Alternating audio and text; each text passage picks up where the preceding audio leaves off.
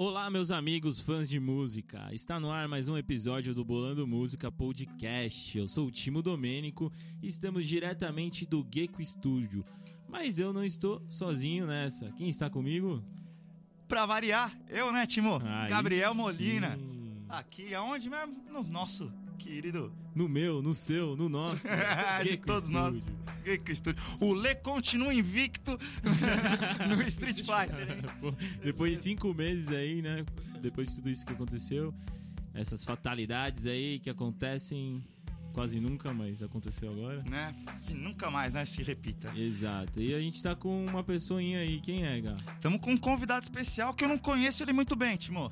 Não, Não conheço, não. Conheço ele Faz quanto tempo você conhece? faz 20. Vai fazer 26 anos. Cara, Vai Lembrou, hein? fazer 26 anos, lembrei, fiz a conta. É, quem é você, carinha? Eu sou o Rodrigo Molina. Olha só, o mesmo sobrenome. É Pois sobrenome, é, né, né? mano? Pois é. Que É azar, o né? boss, é o boss, é o boss que a gente falou no último episódio. É o chefe do Gecko Studio. É, meu irmão, mais um dos meus irmãos, só que esse aqui de sangue mesmo, né? É Mesmo isso pai aí. e mãe. Rodrigo Molina. Salve, galera, beleza?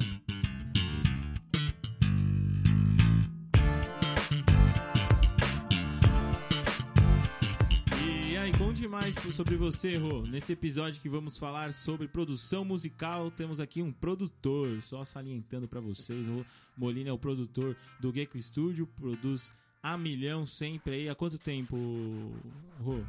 Ah, acho que, que eu tô no áudio, deve fazer uns 5 anos, né? O Ui. estúdio é de 2015. O estúdio Primeira Bunny saiu aqui em outubro de 2015. Outubro né? de Foi a primeira vez 2015. que a gente abriu pro público externo. Con- Conte-me mais, então. Conte-nos. Ah, eu é, trabalho aqui no Gecko, né? É, eu cuido da parte da gravação, produção musical das bandas, eu edito, mixo, masterizo, Ouve muito de músico. ouço muito. ouço muito.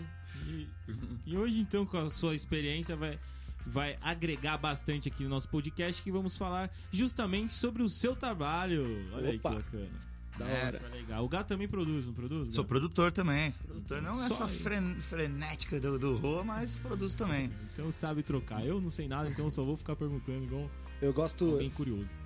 Eu gosto de chamar meu irmão do cientista das guitarras, do mago das cordas. O mago das cordas, o cãozinho das cordas. Então, Rô, quando eu, eu tô aqui, eu, Timo, quero gravar um som. Qual que é a primeira coisa quando eu ligo pra você, o que você vai falar pra mim? Cara, eu vou pedir um briefing geral assim do que você, do que é o seu som, qual é o estilo, né, do que, da onde você pretende chegar com o som, o que, que você curte ouvir, o que, que você se inspirou pra fazer a música. É, a primeira coisa é eu tenho que conhecer o artista pra saber pra onde eu vou começar a direcionar, né? E aí tudo depende da onde o artista vai querer chegar, do que, que ele quer. Se ele quer só gravar mesmo, se ele quer produzir o som, entrar no estúdio, aí a gente ensaia. Eu troco uma ideia, falo sobre a estruturação da música, né? Dou aquela. Dou aquela de técnico de futebol, né? E As pessoas geralmente chegam com alguma coisa, com uma guia, ou chegam do zero também, como é que é? Ah, chegam tanto do zero quanto às vezes com o negócio pronto assim mesmo, já com guia, né? Quando as pessoas chegam do zero, normalmente peço pra fazer um ensaio, pelo menos, né? É, para eu conhecer como a banda toca, né? Pra saber é, o nível de cada um, Pra conhecer mesmo assim. E aí a gente grava uma guia, a gente conversa sobre a guia, vê se a estruturação é essa mesmo e tal. E às vezes também a banda já chega com o negócio na mão. é, Agora mesmo tô terminando um EP que pô, o cara chegou com tudo na mão, assim, já tinha a, a- o EP tinha elementos eletrônicos também, então ele já tava com os elementos eletrônicos prontos, ele já tava com a estruturação pronta. Então meu trabalho foi mais reunir todo esse conteúdo, gravar e fazer a pós também, né? E é isso aí. Como tem gente que chega do zero, do zero, do zero. Cara que nunca nem tocou, né? Instrumento. Exatamente. Tem gente que chega aqui sem saber nada, nem tocar instrumento. Aí eu já falo com o meu irmão, que ele é Pro- mestre na, nos arranjos. Ah, Aí ele- a gente bola um arranjo junto aí e aí a gente vai produzindo desde então, né? A gente teve uma experiência aí com um cara que não. Né, que veio aqui, que eu trouxe, que eu esqueci o nome dele, Que ele nunca tinha. Ele tinha 85 anos, acho, né? Não, não vou lembrar a idade. Ele nunca tinha nem pisado no estúdio. nunca né? tinha pisado num estúdio, ele tinha um sonho de gravar. E eu acho que ele vai morrer sem um sonho, porque ele não, nunca mais voltou. Mas ele veio do zero, ele tinha uma, uma letra de cabeça, né? E foi mostrando pra gente, a gente foi direcionando ele, mostrando como que se faz música, né? Porque assim, não, acho que não tem uma fórmula certa pra fazer, né? Mas existem técnicas, né? Existem algumas receitas, né? Que te facilitam na, na, na hora de cozinhar, né? Sim. É, eu gostaria de saber sobre as estruturas musicais, certo? Como você monta assim, ah, agora vai ser o refrão, agora vai ser verso? Existe uma fórmula pra isso? Uma fórmula mais, é, como eu posso dizer, popular? Ah, tem uma fórmula popular, sim, né? Que seria introdução, verso, refrão, verso, refrão, interlúdio e último refrão. Eu acho que essa seria a estrutura mais popular, né? De, de música, É, uma mais música comum. pop, né? É, É que assim, essa estrutura é mais- realmente a estrutura talvez mais utilizada. Que quando a gente começa a falar de estrutura, a gente tem que ver é, várias coisas. Porque na música clássica, né, na música erudita, é, você tem vários tipos de estrutura. Forma sonata, rondó, canção, né? Você tem toda uma, uma- várias formas de, de- de estruturas diferentes. No jazz, você tem o jazz de 32, você tem o blues, né? Que são 12 compassos ali que se repetem, né?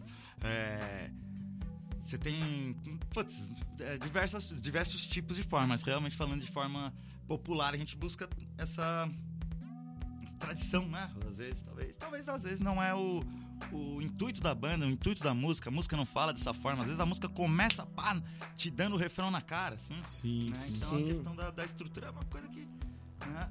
a gente tem, né? Que você citou essa esse meio mais popular, né? essa coisa, essa estrutura, essa receitinha de bolo, né? Mas tem também como a gente fazer uma puta de uma loucura, fazer uma, aquela que- coisa progressiva pra caralho, minimalista. Tem uma, uma música, acho que é do Primer Scream, acho que, é- que é do Screamadélica. Cara, eu não lembro como é o nome da música, mas é o mesmo nome de uma música dos Beatles. Yellow engano. Submarine. Acho que é Come Together. acho que é Come Together. Acho que é Come Together. Sabe que música que é essa, Rô? não tô ligado. Como é, é um, é um, um loopingzinho, esse loop vai entrando, vai entrando instrumentos, entrando instrumentos, entrando é uma puta fórmula louca. Assim. Mas Primer Screen também, né? É uma puta. Né? É, mas eu não, não tem uma exatidão nisso, né? Cada música pede alguma coisa, né? A estrutura é um negócio que muda muito na, na pré-produção. Porque às vezes a banda chega com uma música imensa, você fala, não, mano, você, e quer um bagulho popular, né? Você quer um bagulho mais popular, você tem que diminuir o tempo da música. Fala, não, vamos cortar uma coisa aqui, passar esse lugar daqui pro outro lado. Então a gente não segue muito uma fórmula, assim, pra falar a verdade, né? E conhecendo bem a classe artística, né? E, e sabendo também que tem o ego, como você chega e aborda e fala assim, pô, assim não tá legal. Qual que é a forma, qual que é o seu, o seu macete pra falar isso de uma forma que seja absorvido? É, não tenta, tentar não ser rude, não ser grosso, né? Porque a a- as pessoas mais importantes, a pessoa mais importante do rolê ali é o artista, né? Certo. É ele que tem que se sentir bem. Pô, é um lugar que ele tá pra se sentir bem.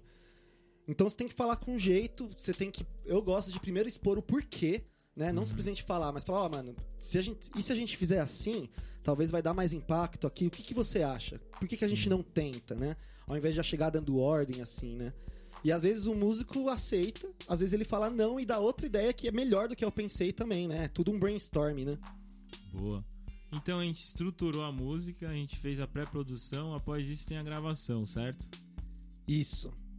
E aí, como funciona essa fórmula de gravação? Você tem, por exemplo, tem uma banda de rock. Como você vai começar a gravar uma, uma banda de rock? Então, se for um rock mais moderno, primeiramente a gente sempre começa pelas guias, né? É, eu gosto de gravar uma guia também pra me situar mais na, na música, né? Pra ter uma, algo concreto da música, né? Além da pré, né? E aí eu vejo pelo estilo. Vai ser um rock mais setentista, assim? Mais Led Zeppelin, Caralho 4? É, aí eu gosto de gravar ao vivo. Eu tento puxar o máximo possível das referências. Pô, minha referência principal é Led Zeppelin. Pô, vou gravar ao vivo. Vou botar quatro canais na, na bateria só, né? Quatro microfones na bateria. Vamos jogar todo mundo na sala ali e gravar ao vivo. Se precisar regravar alguma coisa depois, a gente regrava em overdub. Agora, sei lá, não, a pessoa quer um metal mais modernão, assim, trigado e cravado no tempo. Aí eu gosto de gravar overdub, né? É o Segundo um amigo meu, metal de plástico. metal de Tem um plástico. metal de plástico. Nada contra, é. nada contra. E cada estilo é um estilo, né? Sim. E então é isso, eu defino de acordo com o estilo da banda e com as referências, né? Algo mais moderno, com certeza overdub. Se for algo mais antigo, um blues, né? É, aí eu opto por ao vivo ou semi ao vivo, né? Certo, bacana. Rô, você citou nessa questão da gravação do ao vivo, do semi ao vivo, dos setentistas. É, qual sua relação com o metrônomo? Com, com, pras bandas? Você tenta. em explica o que é o tudo- metrônomo também. o metrônomo. Bom, o metrônomo é um reloginho. Né? O metrônomo é um relógio, é um negócio que vai te dar o tempo. né? Vai te dar o tempo da música. Ele é calculado por BPMs, que seria batidas por minuto, em inglês, beats per minute. Né? Olha é, só. É, é bilíngue, né? É em espanhol? Do grego! Do grego.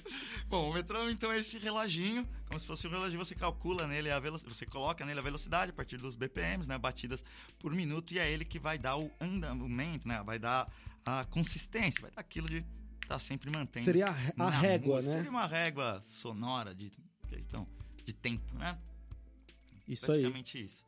Que é uma coisa, inclusive, que não, não, to- não são todos os músicos que dominam a questão de tocar no metrônomo. Inclusive, muito por isso a, a pergunta, né? Sim. Cara, o metrônomo é uma relação de amor e ódio com as bandas, né? Às vezes tem banda aqui que eu chego e aí. É... Vamos Posso soltar o metrônomo aqui? Principalmente que não é batera, o bagulho já faz aquela cara, tá ligado? já assusta. Mas não, o- é, você não precisa necessariamente é, gravar no metrônomo. O metrônomo não vai dizer se tá bom ou se tá ruim. Como eu tinha dito dos, dos estilos que eu escolho o tipo de gravação, o metrônomo é a mesma coisa. Tem, tem estilos que não precisam de, é, no metrônomo. E se a banda não se sente confortável tocando no metrônomo, não precisa tocar no metrônomo, entendeu? Existem métodos de edição que vão botar, caso a banda queira isso. E se fizer do estilo também, aí, mano, você deixa solto mesmo. Voltando ao exemplo do Led Zeppelin, é, cara, eles gravavam sem metrônomo, não é cravado, sabe? Então, não é necessário. Não é necessário é, para certos estilos, certas ocasiões. Rô, tem uma curiosidade minha, né? Citando essa questão do metrônomo, que eu nunca te perguntei, sempre tive a oportunidade. Você produziu uma banda instrumental recentemente legal pra caramba. O É, Gig Experiment, O Gig Experiment. Nossa, muito Puta, legal. legal pra cacete. galera é muito boa. Tem uma mano. música deles que tem uma mudança de andamento no meio da música, não tem? Sim, as duas tem. Ah, Nossa, isso é interessante. É. E, e aí? Como que foi? Então, é, foram dois cenários nesse caso, né? Que eu produ... É um EP deles que eles lançaram de três músicas. Eu gravei e produzi duas aqui e a terceira. Molecadinha, né?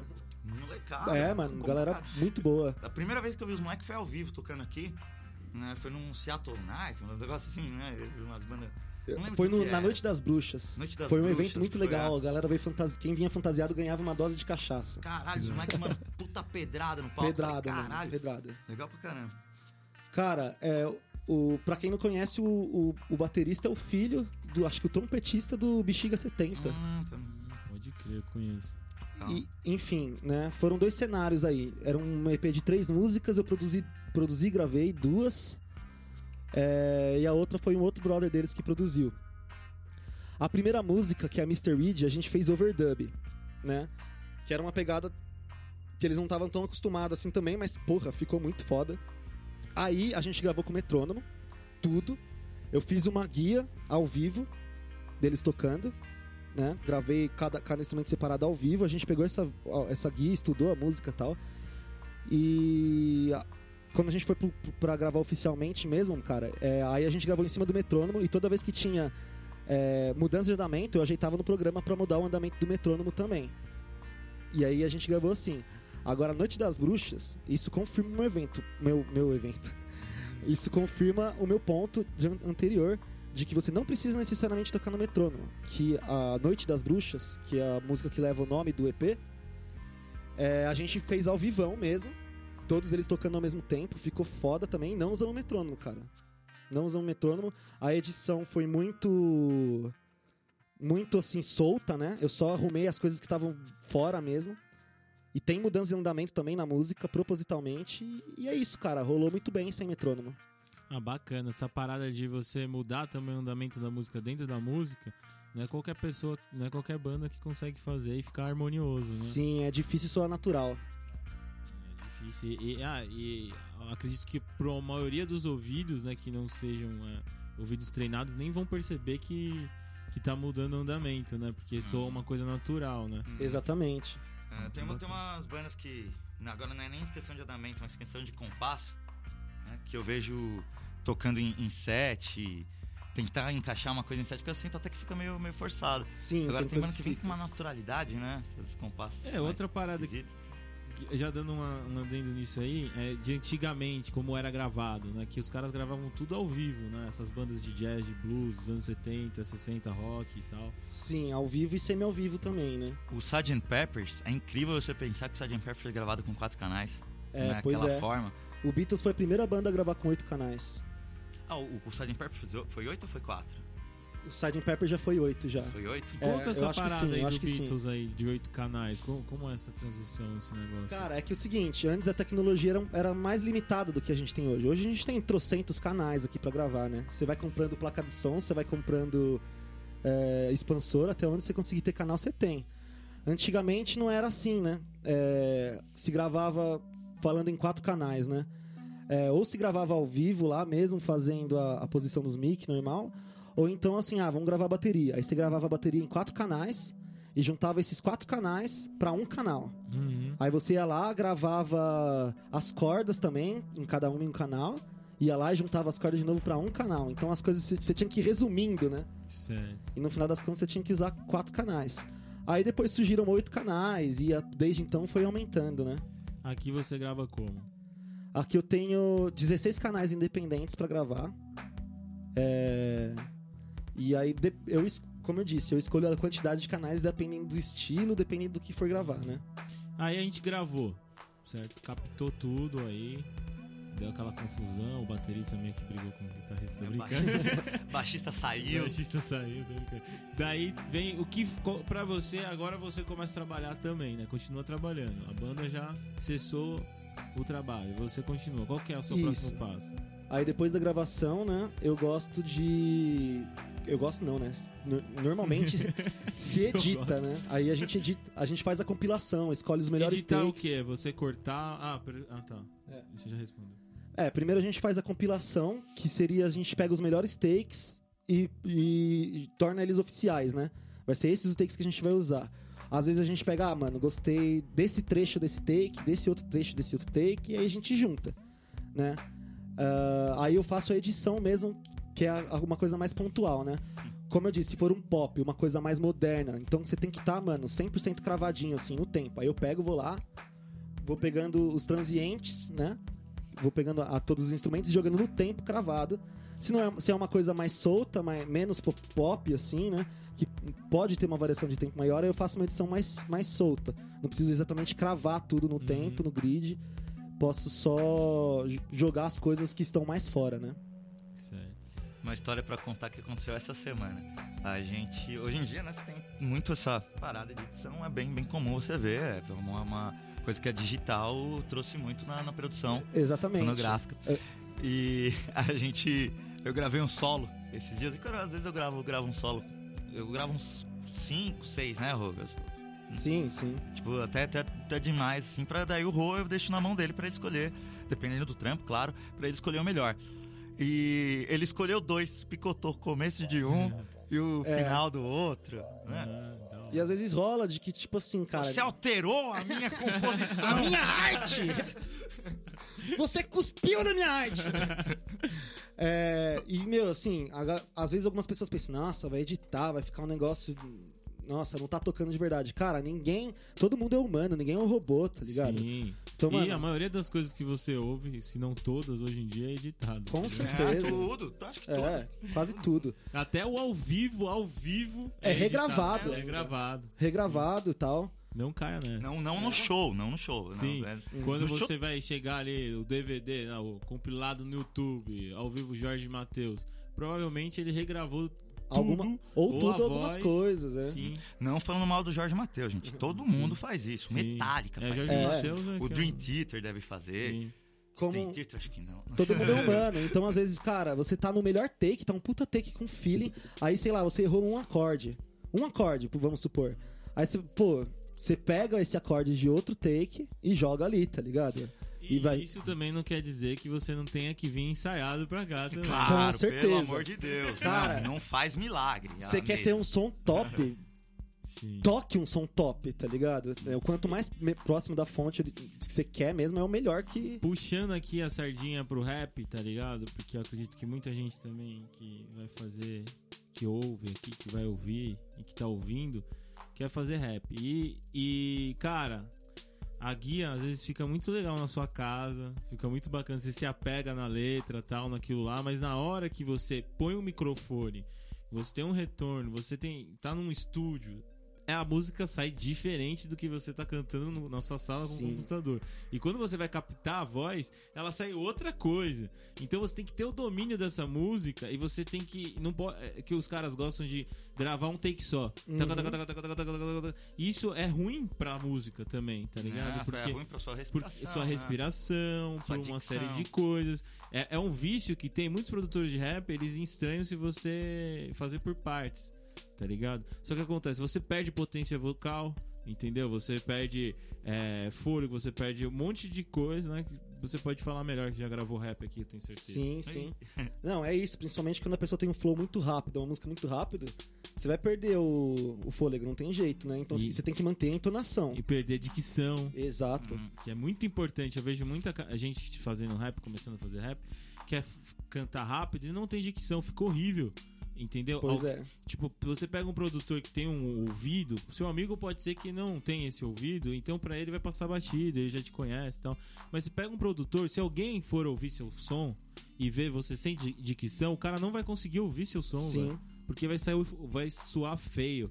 E no final, no final você nem vai conseguir passar a sua mensagem, que é talvez o mais importante do som, né? Exatamente. E, e você tinha falado lá, só pondo um adendo, logo no começo você falou como que eu converso com as bandas, né? As bandas também têm que saber ouvir também, né? Uhum, É verdade. Porque a gente tá aqui, tá todo mundo aqui trabalhando pra fazer o som acontecer, né? Ninguém, não é uma guerra de orgulhos, né? Sim, sim. E, e assim, todo mundo tem que respeitar a opinião de cada um, mas quando você procura um profissional, você tem que confiar nele também, né? Pois é, É. isso aí. Por mais você tá no meio do, ali do bonde, velho, agora ou você confia ou confia, tá ligado? É, verdade. Então, continuando sobre edição, o que mais você faz na edição? É só você cortar take, o melhor take, de bateria, de, de linha de baixo, de tudo, assim?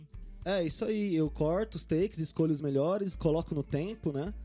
É, afino as vozes, também faz, faz parte de edição. E faço os fades, né? Que são os cortes, essas coisas.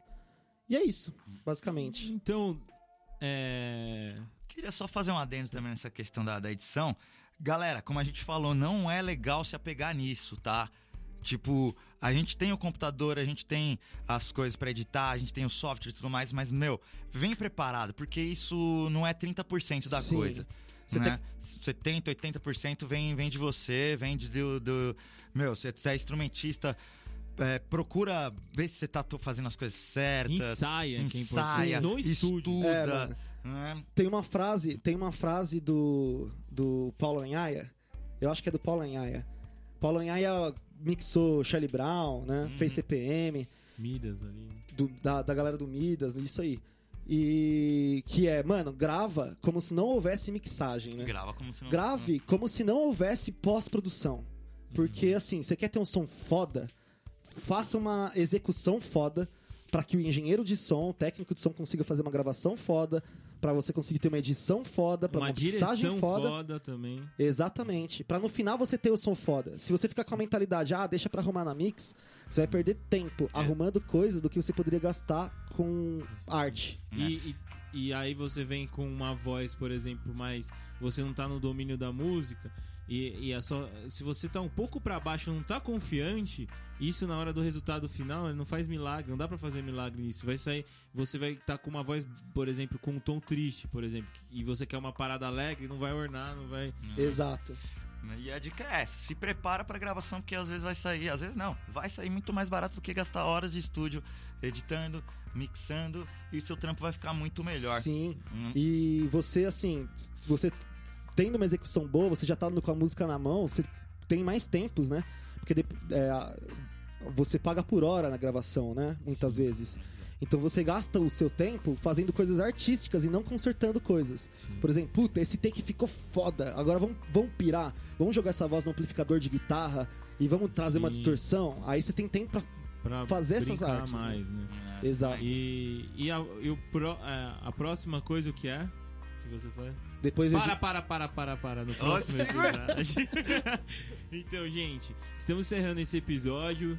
É, vai ter a continuação dele, a parte 2, que a gente vai falar sobre mixagem, masterização e o Rô vai dar as dicas de onde você estudar, como você estudar, se você é interessado em produzir ou também você é curioso, é um músico curioso e quer ter mais é, bagagem, né, mais conhecimento. quer conseguir fazer as prés dos seus sons, as guias em casa, né? Pra compor mais fácil também ajuda. Exatamente, é, que é importante, que é a tal da pré. Uhum. É.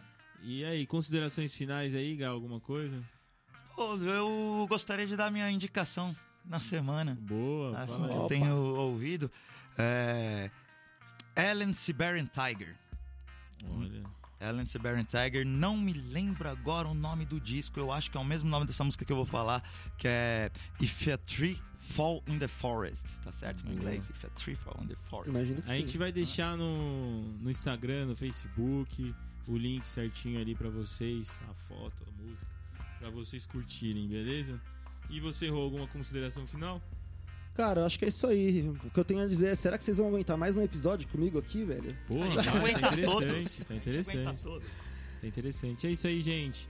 Fiquem com Deus aí, fiquem com Led Zeppelin, fiquem com Com várias... o com quem mais? Eric Clapton. Eric É, Clapton. com B.B. King, Quincy Jones. E é isso aí. Nos vemos em breve, daqui a pouquinho. Não saia daí, tô brincando. Saia assim porque vai demorar uma semana. Abraço. Falou, galera.